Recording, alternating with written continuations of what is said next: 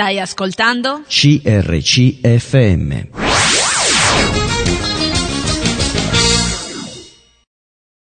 Ben ritrovati, eccoci insieme, ciao Abigaela. Ciao. Per chi non avesse ascoltato la puntata scorsa, prima di tutto, prima di fare il riassunto, vi do i numeri telefonici, così se volete contattarci potete farlo sin da subito. Quindi 0362 24 54 00 è il numero fisso, info chiocciola crcmedia.it per un'email 338 52 23 006 se volete farci un sms e scriveteci a CRC Media, Corso Matteotti 50 20 831 e Seregno col francobollo, che è un modo non più proprio di questi tempi, però a me piace molto ancora la lettera tradizionale, è qualcosa che rimane lì. Parliamo di Abigaela, volevo riassumere brevemente per chi non avesse ascoltato, ma vi consiglio di ascoltare perché gli argomenti che si sono intersecati sono molti e mi è anche difficile eh, metterli tutti insieme perché si è alternata un po' la sua vita ma anche con esperienze, con citazioni bibliche, con eh, consigli. E quindi Abigail è nata in Romania 42 anni fa una famiglia avventista, tutta avventista, eh, per cui è nata terzogenita, diciamo, perché eh, il figlio di mezzo, che era un maschio, è morto per una malattia eh, e quindi aspettavano, proprio la famiglia aspettava un altro maschio, all'epoca non c'erano le ecografie e quindi questa bambina che poi eh, sembrava fosse un maschio nel grembo materno, la mamma l'ha consacrata al Signore. Questa è una, parte veramente fondamentale e importante. Si era così fidata del medico, del ginecologo che fosse un maschio, tanto che l'ha presentata come buona cristiana al Signore consacrandola come pastore. Immaginate la delusione in qualche modo, anche se poi questa bambina era bellissima, era sana e tutto, eh, nel trovarsi una femmina, una femminuccia invece che un maschio. E quindi ormai la frittata, tra virgolette, era fatta, quindi era stata consacrata. La mamma, come buona cristiana, eh, sapeva l'importanza della parola data a Dio, quindi sapeva anche che nonostante fosse donna e femminuccia sarebbe stata una serva del Signore. E questo è stato quello che ha accompagnato tutta l'adolescenza di questa bambina, dove il padre ironicamente la cresceva un po' come un maschietto e quindi eh, la chiamava con un nome maschile e la, l'ha introdotta nei lavori della terra, in pinze e attrezzatura maschile. E questo però era stato fatto, è stato fatto con talmente tanta dolcezza e amore che non ha influito sulla personalità di Abigaela, eh, perché poi dall'altra parte c'era la mamma che comunque in ogni caso la preparava tutte le cose domestiche e da donna. E questa ragazzina, questa bambina è cresciuta con un'autonomia, diciamo, su certi lavori non prettamente femminili e allo stesso tempo pienamente donna, quindi non ha avuto nessuno scompenso psicologico in questo.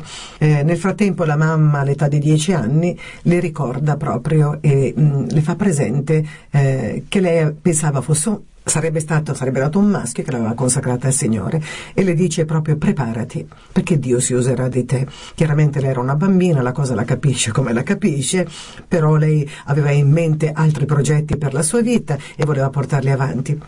Uno di questi progetti era che lei amava tanto la giustizia, per cui doveva diventare un avvocato.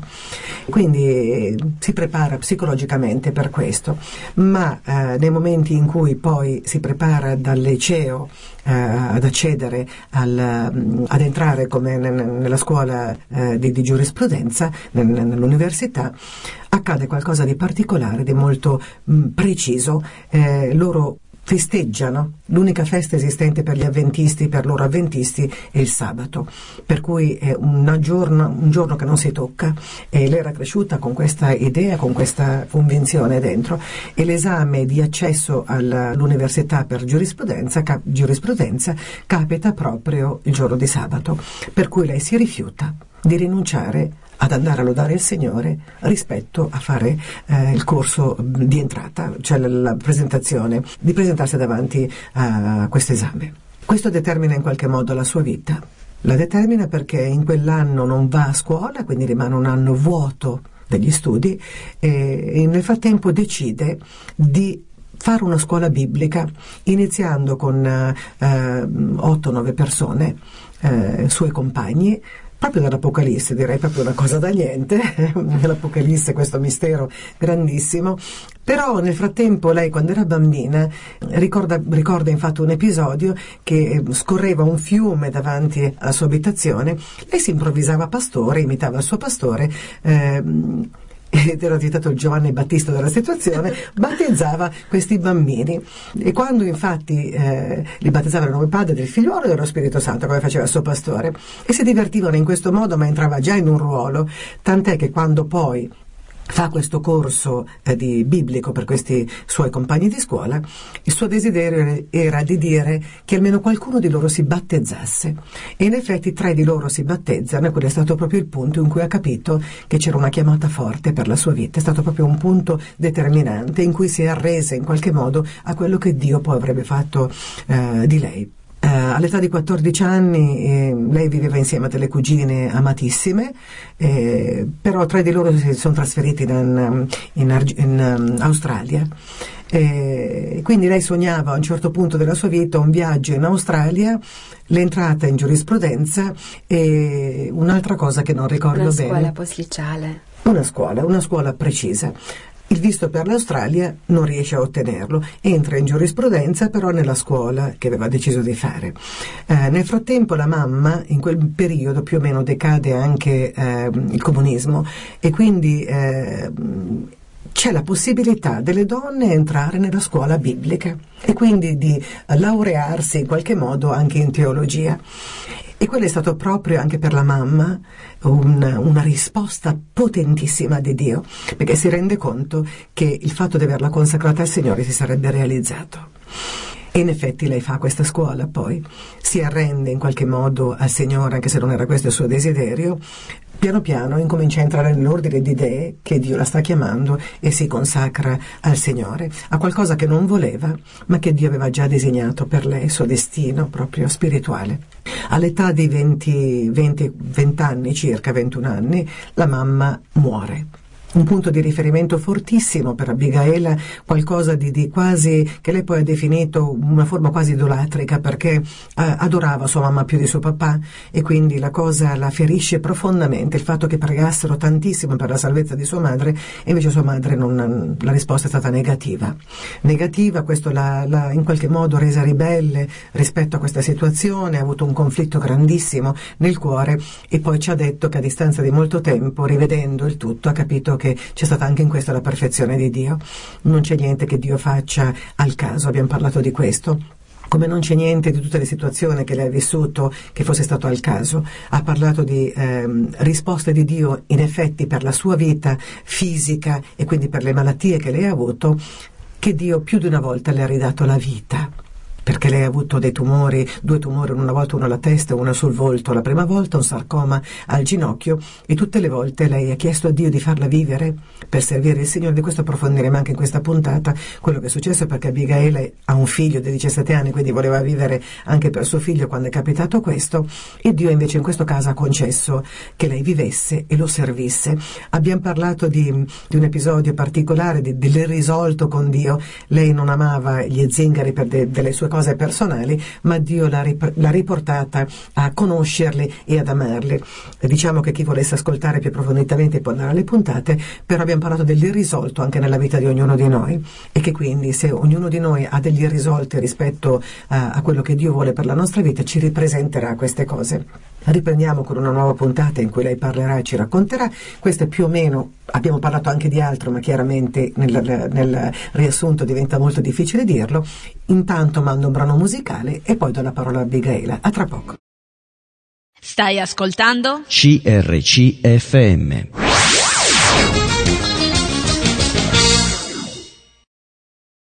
Avevamo lasciato a un certo punto la puntata scorsa parlando e lasciando versi bellissimi di Filippesi ehm, e tu stavi parlando dell'università e della scuola teologica che stavi facendo, per cui io riprenderei da lì così portiamo avanti una linearità. Ok, stavo studiando giurisprudenza, ero molto contenta del percorso e stavo già sognando al giorno in cui tutto finito avrei potuto lavorare. Sono venuta a sapere che la malattia di mia mamma era in un buon stato, che lei non aveva grosse difficoltà e nonostante questo ogni giorno che passava era un giorno in cui avevamo la consapevolezza di questa malattia. Che tipo di malattia era? Era una malattia del sangue, si chiama malattia Hodgkin. Quindi nelle mie preghiere dicevo, Signore, io so che tu hai accettato la preghiera di mia mamma, ma io non, non, mi sento ancora pronta. Preparami per poter dire anche io sì a questa chiamata. E in quei tempi c'erano diversi esami per l'ingresso al teologico. Pregando ho detto, preferisco andare a fare questo primo esame. Se va bene, faccio il secondo. Se non va bene, vuol dire che non è la strada per me sono andata um, per fare un, un uh, esame di omiletica, quindi predicare davanti ad altri pastori. Ed ero, ed ero molto emozionata perché sapevo che ero lì non non motivata pienamente dalla mia volontà, ma perché volevo entrare in questo progetto di Dio. E mi ricordo che dovevo pescare un biglietto, c'era un testo biblico, ti preparavi dieci minuti, poi andavi davanti a dieci pastori per presentare la tua riflessione sul testo biblico. Ho scelto il testo biblico ed era questo. Tu invece persevera nelle cose che hai imparate e di cui hai acquistato la certezza sapendo da chi le hai imparate e che fin da bambino hai avuto conoscenza delle sacre scritture, le quali possono darti la sapienza che conduce alla salvezza mediante la fede in Cristo Gesù. Ogni scrittura è ispirata da Dio e utile a insegnare, a riprendere, a correggere, a educare alla giustizia perché l'uomo di Dio sia completo e ben preparato per ogni opera buona. Questo testo toccava la mia infanzia, toccava il legame con mia mamma, una mamma malata, me che mi ribellavo a una chiamata. E quindi quasi in lacrime sono andata davanti a questo gruppo di pastori per tenere la mia meditazione, ero commossa dentro e uscita da, da questo incontro ho detto tanto l'esame non l'ho passato perché comunque ho messo tanto di mio, della mia esperienza e questo testo parlava così forte a me stessa che quasi gridava dentro di me devi scegliere me, mi diceva il Signore. Ho chiesto al pastore che doveva darmi la risposta di non chiamare a casa di mia mamma perché non volevo che lei sapesse che io stavo facendo questo esame, perché comunque era una donna malata e volevo in qualche modo proteggerla. Questo pastore mi ha promesso, non chiamerò a casa tua, stai tranquilla. Le ho dato il, nome, il numero del mio lavoro, il numero di mia sorella e infatti lui è stato di parola chiamato a casa di mia sorella dicendo sono pastore tale, vorrei avvisare che Abigail ha passato l'esame a settembre, l'aspettiamo per fare il, il seguito. E la voce dall'altra parte chiese che esame scusi? E il pastore chiese: Ma lei chi è? Sono la mamma di Abigaela, sono qua dalla mia figlia che curo i miei nipotini. Il pastore ghiacciato era l'unica persona con la quale non doveva parlare e quindi disse scusi, può parlare con sua figlia, la saluto, buongiorno. E quindi mia mamma si è trovata con un'informazione e non sapeva da chi, da dove, mi chiama subito, io ero al lavoro e mi dice ma che esame hai fatto? Perché mi hanno chiamata da, dalla chiesa che tu hai passato questo esame. E lì gli ho detto, ho fatto l'esame, una parte, sai, per l'ingresso al teologico, mamma, ma non volevo che tu sapessi queste cose, perché se io non passo l'esame non vorrei che sia una delusione. Dall'altra parte c'è stato un lungo silenzio, perché mia mamma piangeva. E dopo, quando si è ripresa, mi ha detto, tu stai facendo quello che Dio vuole per te. Ed è stato un momento molto bello credo unico nella mia storia con mia mamma perché comunque mh, mm, tutto succedeva ad aprile, il 31 maggio. In una sera il medico che la curava, l'oncologo, ci ha chiamate in ospedale dicendo dovete stare insieme tu e tua sorella con la vostra mamma perché se non passa questa notte non c'è niente da fare, preferisco che siete in ospedale. In quella notte eravamo insieme alla mia mamma e lei parlava dicendo certe cose, diceva ragazze dovete fare questo, l'altro, dovete prendervi cura del papà perché sappiate, lui da solo non sa vivere, lui ha sempre bisogno di qualcuno. E poi parlava dei soldi che aveva dato in prestito, ci dava dei consigli, era un continuo di, di, consigli, di cose da fare e a un certo momento sono andata dal medico dicendo ma ci sta dicendo un sacco di cose e se noi non diciamo di sì lei ripete. E il medico ci ha detto continuate a di- dire di sì, così lei è tranquilla. A un certo momento mi ha detto oggi è venerdì dovete prepararvi per il sabato, andate a dormire, non state più con me. Io vi ho detto tutto quello che c'è da fare. E ricordati, studia, perché ti aspetta un esame importante. A mia sorella ha detto prenditi sempre cura dei, dei miei nipotini e state attente sempre a vostro padre, alla mia mamma. Chiuso questo ci ha mandato a dormire sul lettino che era vicino al suo ed eravamo lì tranquille, no? Perché eravamo contente, lei stava respirando meglio ed è stato quel momento in cui abbiamo sperato veramente che si stava riprendendo. Abbiamo sentito una bellissima preghiera. Abbiamo sentito la mamma che pregava per noi, per i, figli che dovevano ancora venire, per i vicini di casa, per i suoi parenti, ma non sapevamo che sarebbe stata l'ultima preghiera. Abbiamo sentito quell'amen e ci siamo addormentate tutte e tre molto serene, molto tranquille. Ho guardato l'orologio prima di addormentarmi, erano le due di, del mattino, il 31 maggio. Dopo soltanto dieci minuti ho sentito un rumore molto forte, era l'ultimo respiro di mia mamma. E mi ricordo che sono andata subito vicino a lei, scavalcando mia sorella, e ho detto mamma, mamma, sorrideva con gli occhi chiusi, quel sorriso così bello che ho sempre visto sul viso di mia mamma. Dicevo mamma, ti ho, ti ho sentita pregare, dai, parla. E mia sorella mi ha detto vado a chiamare il medico. Prima di andare a chiamare il medico ha toccato mia mamma. Mia sorella è un'infermiera e mi ha detto Abi, la mamma non c'è più. E lei uscita di corsa per andare dal medico e io davanti alla mia mamma dicevo, non è vero, è calda, l'ho sentita pregare, no, non è vero che le, la mia mamma non c'è più. E in quel momento ho sentito la paura dentro di me che era vero, che era tutto finito, ma mi rifiutavo di credere che era finito. È arrivato il medico e ci ha chiesto di, di uscire fuori, poi ci ha fatto rientrare dicendo salutate la mamma. Ormai il suo percorso è finito. E mi ricordo i momenti in cui ave- av- abbiamo dovuto chiamare il papà, l'arrivo di mio padre in ospedale, quei momenti difficili di distacco, ma quell'immagine di mia mamma sorridente, le ultime parole della sua preghiera, della preghiera per noi. Quindi un insieme di sentimenti, di paura, di percezioni, un Dio presente in quel dolore, un Dio un Dio che in quel momento non capivo, non accettavo. E volevo che Lui fosse lì presente per fare un miracolo. Avrei voluto una risurrezione, avrei voluto, non lo so, il miracolo della vita e della morte, ma il Signore è rimasto in silenzio, non c'è stato un miracolo, c'è stato un funerale, c'è stato un pianto, c'è stato il momento in cui ti rendi conto che la tua fede incontra la tua non fede, che la tua fede ti dà delle conferme, che c'è una certezza, che oltre a quella morte, oltre a un funerale, c'è il canto della, della ris- risurrezione in Cristo Gesù.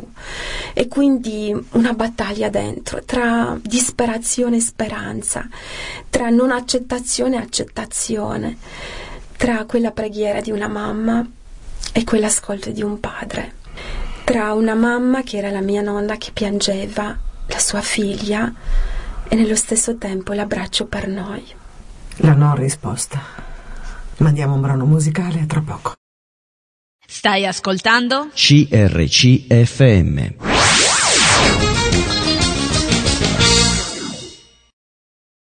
Eccoci ancora insieme, volevo ricordare i numeri telefonici, sono lo 0362 24 5400 il numero fisso, per un'email info crcmedia.it, un sms al 338 52 23 006, scriveteci a CRC Media, Corso Matteotti 50, 20 831 Seregno. Non nego che eh, prima del brano musicale abbiamo parlato di un argomento veramente toccante, eh, molto forte, dove c'è stata ancora emozione all'interno. Chiaramente mi sono emozionata anch'io perché sono degli, delle cose che capitano in parecchie famiglie, anche nella mia è capitato, quindi capisco che è difficile il distacco da una persona a cui si vuol bene, anche se ci si poi mh, mm, si accetta questo, ma l'amore resta dentro il cuore per tutta la vita e non ci si dimentica mai, quindi è giusto che sia così. È la persona che mancata vi- vive dentro di noi attraverso quello che è stata durante la sua vita. E quindi credo che possa essere anche un insegnamento, cosa lascio dietro io. Nel giorno in cui sarà uh, il mio funerale, cosa ho lasciato nel cuore degli altri, quale potrebbe essere il ricordo di me che loro hanno, avranno mm, quando io non ci sarò più. Quindi per me la mia mamma è stata una persona molto importante, mi ha lasciato tanto, mi ha dato tanto, mi ha insegnato tanto.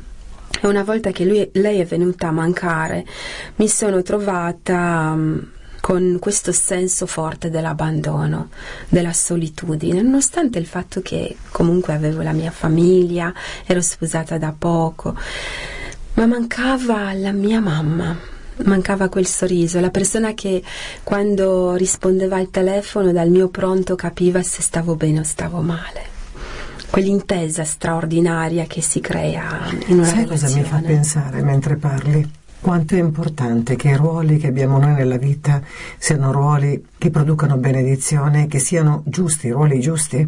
Quindi questo equilibrio che se noi lo conquistiamo e lo acquistiamo anche attraverso l'aiuto del Signore, dello Spirito in noi, possa lasciare un'eredità che è straordinaria, possa creare intorno a noi bellezza. No? Questo mi piace molto pensare che non sia solo una cosa tua, ma come Gesù ha lasciato un'eredità a noi e dobbiamo tendere a somigliargli e quindi lui il suo esempio è stato per noi il motivo no? di creare persone che diventeranno quello che stiamo cercando di diventare, ma qualunque ruolo della vita, mamma, figlia, amica, quanto è bello farlo come si deve, quanto è bello lasciare bellezza. Tante volte eh, i pittori, gli scultori voglio, lasciano un'opera d'arte affinché tutti si ricordino di lui quando non ci sarà più, ma lasciare se stessi, la scia di se stessi e della propria bellezza è una cosa il regalo più grande. Grande. Ecco, quindi il 31 maggio mm, io ho avuto questo giorno di lutto e da lì la mia vita è cambiata. Ho avuto un periodo forte di ribellione. Andavo spesso a vedere questa tomba e non, non riuscivo ad accettare che era tutto finito. E mi sono rifiutata di continuare a fare l'esame di ingresso per la facoltà di teologia perché non trovavo più il senso de, di tutto questo progetto mm, perché ero arrabbiata con il Signore e non volevo più accettare di, di collaborare in questo piano che credevo molto suo, molto mio e così via. A settembre sarebbe stato il secondo esame Dovevo andare all'università per farlo, ma nel frattempo avrei dovuto studiare le dottrine della Chiesa avventista e la grammatica della lingua rumena. E quindi mi sono preparata per i miei esami di gi- giurisprudenza, ho fatto le mie vacanze d'estate, motivata a non continuare più con l'esame d'ingresso. Ma è stata la mia famiglia che mi ha fatto riflettere. Sono stati i miei che mi hanno detto mm, perché non continuare? Non è un fallimento la morte della mamma, ma è nel piano di Dio anche questo. E lì mi sono sentita scossa e quindi ho cominciato a imparare a memoria i testi biblici. Ho messo tutto l'impegno per poter fare tutto per bene. Grammatica rumena era già mm, a portata di mano perché avevo studiato benissimo per giurisprudenza. Arrivano i giorni dell'esame, settembre, a Bucarest. Vado a fare questo esame, l'esame di grammatica l'ho superato senza problemi e quindi ero certa che avevo fatto le cose per bene. Vado all'esame di dogmatica Tra queste dottrine mm, c'è la dottrina sulla nuova vita in Cristo, sulla creazione, sul sabato, sulla salvezza, sul santuario, il ritorno di Cristo, tante cose molto belle e molto forti. Eravamo 160 ragazzi, ci sediamo dopo la preghiera per ricevere, diciamo, il tema su cui dovevamo scrivere. Il professore apre la busta e dice ragazzi, cari studenti, fratelli e sorelle, il tema che vi viene proposto è la morte. Al che io appoggio il foglio sul banco, lascio il, la biro giù e piangendo mi alzo in piedi e preparo tutte le cose per uscire fuori dall'esame. Decisa, basta. Il Signore sapeva benissimo quello che era stato pochi mesi fa nella mia vita, quindi mi sono rifiutata di continuare. Mi ricordo che si è avvicinato uno dei professori che era nell'aula e mi ha chiesto cosa ti è successo e io piangendo gli ho detto il Signore sa benissimo quello che mi è successo e rifiuto di continuare a fare l'esame, chiedo il permesso di uscire. Al che lui dolcemente mi ha detto posso pregare con te? E io, piena di rispetto, le ho detto: Guardi, lei può pregare, io non saprei proprio cosa dire al Signore. Quindi, se vuole pregare, faccia pure. Sono rimasta in una posizione piena di rispetto per la preghiera. Non mi ricordo quello che ha pregato questo pastore, questo professore, ma mi ricordo, e non so se è stato lui a toccarmi, ma mi ricordo che ho sentito sulla spalla una mano che mi ha schiacciata come dire siediti e mi sono seduta su quella sedia. Ricordo che scrivevo di continuo e piangevo. Ricordo la mano del professore che veniva e mi metteva uh, i fazzoletti all'angolo del banco e mi pulivo il viso e continuavo a scrivere. Ho scritto nove pagine sulla morte, su quella morte che aveva colpito la mia vita, su quella morte che mi ha dato la speranza della vita, su quella morte in cui volevo ritrovare un Dio vivo, sempre, dentro di me. Sono uscita fuori dall'esame sapendo che ho fatto quello che dovevo fare e in quel momento mi sono detta a memoria questo testo, Cristo ci ha liberati perché fossimo liberi. Sentivo i miei colleghi dietro davanti a raccontare, no? Hai messo quel testo, sai, dovevamo scrivere come un solito esame. Io ho detto non mi interessa niente di quello che dovevamo scrivere, quello che dovevo fare l'ho fatto. Ormai questo capitolo della mia vita è chiuso e io non tornerò più qua. Ero convinta che non avevo passato quell'esame. Dopo tre giorni mi chiamano dall'istituto e mi dicono Abigaila, vogliamo dirti con tanta gioia che sei stata ammessa e sei studente nel primo anno del teologico all'Università di Bucarest. E ho detto sicuramente avete sbagliato il nome, non posso essere io. Mi ha detto guarda il tuo nome non è molto comune e lì abbiamo anche i tuoi voti, credici tu sei studente qua, qua, gloria al Signore. E io che piangevo dicendo, ma è vero, non è vero, è una confusione, cosa sta succedendo? Era vero.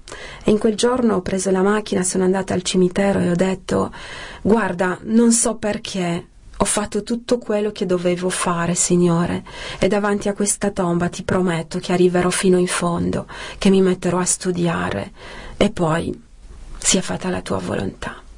Aveva avuto ragione mia mamma quando mi diceva tu puoi fare qualsiasi scuola nella vita, ma troverai tanta ricchezza studiando la parola di Dio. Studiavo giurisprudenza, correvo da una facoltà all'altra, da un esame a un altro, tra la casa, il lavoro, perché facevo certi lavoretti, avevo una gioia immensa nel mio cuore sono riuscita ad accorciare il tempo di studio perché ho fatto due anni in uno, quindi ho fatto più esami in un anno. Due lauree contemporaneamente? Sì, sì, sì. Ero appassionata, è stato veramente molto bello. Nel frattempo è nato mio figlio. E qua è un'altra storia, una storia molto bella, molto forte. Io mh, ho imparato ad avere sempre degli obiettivi, ma obiettivi mirati dicendo chi voglio essere fra cinque anni, fra dieci anni, dove voglio arrivare. E io mm, avevo scelto di avere il primo figlio entro 25 anni. E quindi mm, quando avevo 24 anni ho detto è arrivato il momento per poter avere il primo figlio. E quindi tra tutti questi studi, tra lo stress, la gioia della vita, sono rimasta incinta. Una gravidanza che ha, ha soltanto tre mesi si è fermata all'improvviso perché ho avuto un'imminenza d'aborto. Sono finita in ospedale con un'emorragia forte, mi hanno fatto l'antibiotico che non è normale farlo per una gravidanza così piccola, no? E, e, mi hanno detto probabilmente se il bambino riesce a svilupparsi avrà qualche problema. E ho accettato anche questo, ho detto Signore, io ti ho chiesto di avere un bambino, fai tu. Mandiamo un brano musicale, ci troviamo subito dopo. Stai ascoltando? CRCFM.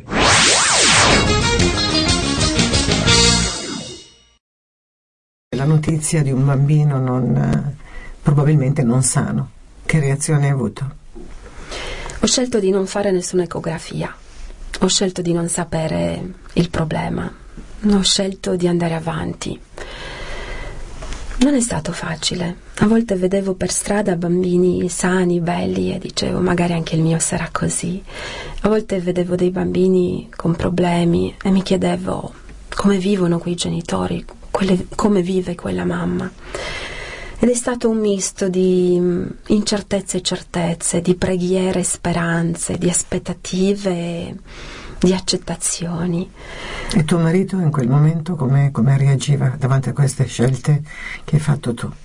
Da una parte era d'accordo, non mi ha mai spinta a fare un'ecografia, dall'altra parte diceva ma magari sarebbe meglio prepararci in un modo diverso, ma mi ha lasciata fare la mia scelta, la mia vita, no? Mi ricordo che mm, avevo sempre nausea, vomito ed ero lì a correre tra un esame e un altro, con la bottiglia d'acqua, con il limone sempre in, in borsa con tanto entusiasmo. Alla fine ero incinta, non era una malattia, era la gioia della vita. Sì, c'era qualche punto di domanda, ma ero contenta, mm, ero piena di vita per quello che stava per accadere nella mia vita.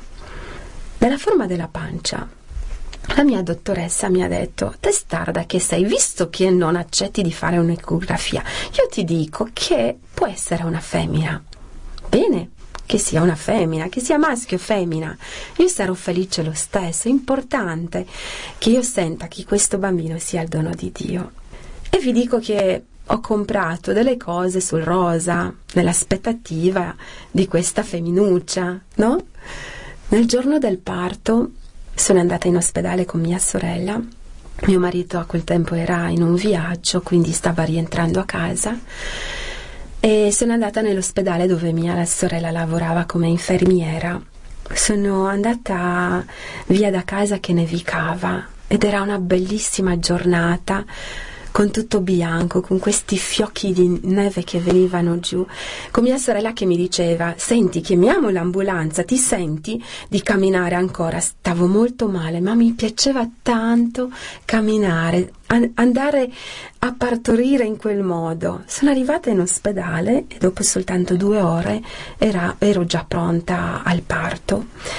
Soltanto che durante il parto ero talmente stanca che non riuscivo più a spingere. E il medico ha detto: Guardi, signora, diventa molto serio. Se lei non riesce a partorire, dobbiamo farle subito un intervento. E ho detto: Aiutatemi, fate quello che è giusto che sia fatto. E mi ricordo che è venuta una signora che mi ha schiacciata sulla parte alta della pancia. Infatti ho avuto problemi per il fegato per tre mesi dopo ma hanno fatto questa manovra per aiutarmi proprio a partorire e ho sentito il pianto di quel bambino che avevo tenuto dentro, che avevo tanta voglia di conoscere la sua faccia, le sue manine e mi hanno detto è un maschio. E io ho chiesto come un maschio? Il contrario di quello che era successo a te. Alla mia mamma, sì. Ho detto un maschio. E mi sono detta dentro di me, Abi, hai un maschio. E subito ho chiesto, ma è normale, ha le manine, ha i piedini, è tutto normale, mi, de- mi hanno detto tuo figlio è perfetto. E mi ricordo quell'emozione fortissima, quell'emozione che non lo so, soltanto chi passa attraverso quei momenti molto forti può capirmi. Quel grido di gioia in cui ho detto Signore ti ringrazio con tutto il cuore. E ho detto questo bambino si chiamerà Aldo. E ho pianto di gioia, ho chiesto di vederlo subito, di abbracciarlo. E mi ricordo il viso di questo bambino, quella testolina tutta tonda, no? E, ed è stato molto bello, ma soltanto dopo un giorno un giorno di gioia intensa, con me che non stavo bene fisicamente dopo tutto quello che è successo durante il parto. Mi è stato detto che purtroppo Aldo aveva una malattia molto rara e quindi è stato messo in incubatrice. E da lì è cominciata la lotta per la vita di mio figlio, perché dicevo, Signore, io te l'ho chiesto, te lo richiedo un'altra volta, andavo vicino alla, all'incubatrice e gli cantavo, gli cantavo una canzone, perché mia mamma ci ha insegnato sempre a me e mia sorella di scegliere per ogni momento bello o brutto della nostra vita una canzone. Una canzone che possa essere l'ancoraggio per quell'evento e di creare il diario del nostro canto verso il Signore. Perché lei diceva sempre nella Bibbia i più forti momenti sono sempre segnati da un canto. Quindi perché non innalzare al Signore sempre un altare con un canto? E quindi andavo sempre vicino all'incubatrice e cantavo questa canzone in cui dicevo non aver paura, Dio è con te, non ti può succedere niente al mondo che Dio resti indifferente a tutto quello che ti succede e questa canzone dava tanta forza a me. E a volte sentivo che mio figlio smetteva di piangere e sentivo soltanto il mio canto e cominciavo io a piangere. Ho pregato tantissimo Dio in quei giorni, la mia famiglia si è unita molto in preghiera, la, la, mia chiesa si è unita in preghiera, avevo ricevuto tantissimi messaggi da parte degli amici, tantissimi regali di speranza, di, di forza, di coraggio. E a un certo momento anche il colore del viso, della pelle del mio figlio stava cambiando e ho detto Signore ti chiedo per favore di dargli la vita era sempre viola, mio figlio. Avrei voluto rivedere quel colore bello del primo giorno di vita. E il Signore ha fatto il miracolo. Il Signore ha cambiato la pelle di Aldo, ha fatto sparire quello che sembrava una malattia rara, l'ha fatto vivere. Per un anno abbiamo avuto un po' di problemi con lui perché alla fine era un problema al cuore e ogni volta che piangeva Aldo diventava viola intorno alla bocca e le sue ditine eh, diventavano viola. Ma il Signore gli ha dato la forza, credo che gli ha dato un cuore nuovo. E oggi quando vi- vedo mio figlio più alto di me, un ragazzo molto in gamba, dico, ma tu sei un dono di Dio, non una volta, non due, chissà quante volte. E io ringrazio il Signore perché sono mamma di un figlio che lui mi ha dato, che mi ha regalato e gli chiedo ogni giorno di aiutarmi ad essere la mamma che porta Aldo verso di lui. E io credo che tu ci stia riuscendo benissimo. Mi sto impegnando. Quando noi abbiamo un proponimento con tutto il cuore, sono certa che Dio lo realizza. Amen. Il tempo di questa puntata è finito ci troviamo, sta diventando molto bello, la sto ascoltando anch'io, stai facendo molto da sola e mi fa anche piacere stare in silenzio, anche perché in questi giorni avevo voglia di stare io in silenzio. Gli ascoltatori diranno come mai cosa ti sta succedendo, capitano anche questi momenti, no? Quindi vi abbraccio veramente tutti, ringrazio te di quello che stai confidando, che stai dicendo. Spero che le tue parole possano davvero toccare i cuori e dare speranza. E ci troviamo settimana prossima per una nuova puntata. Ciao a tutti. Ciao.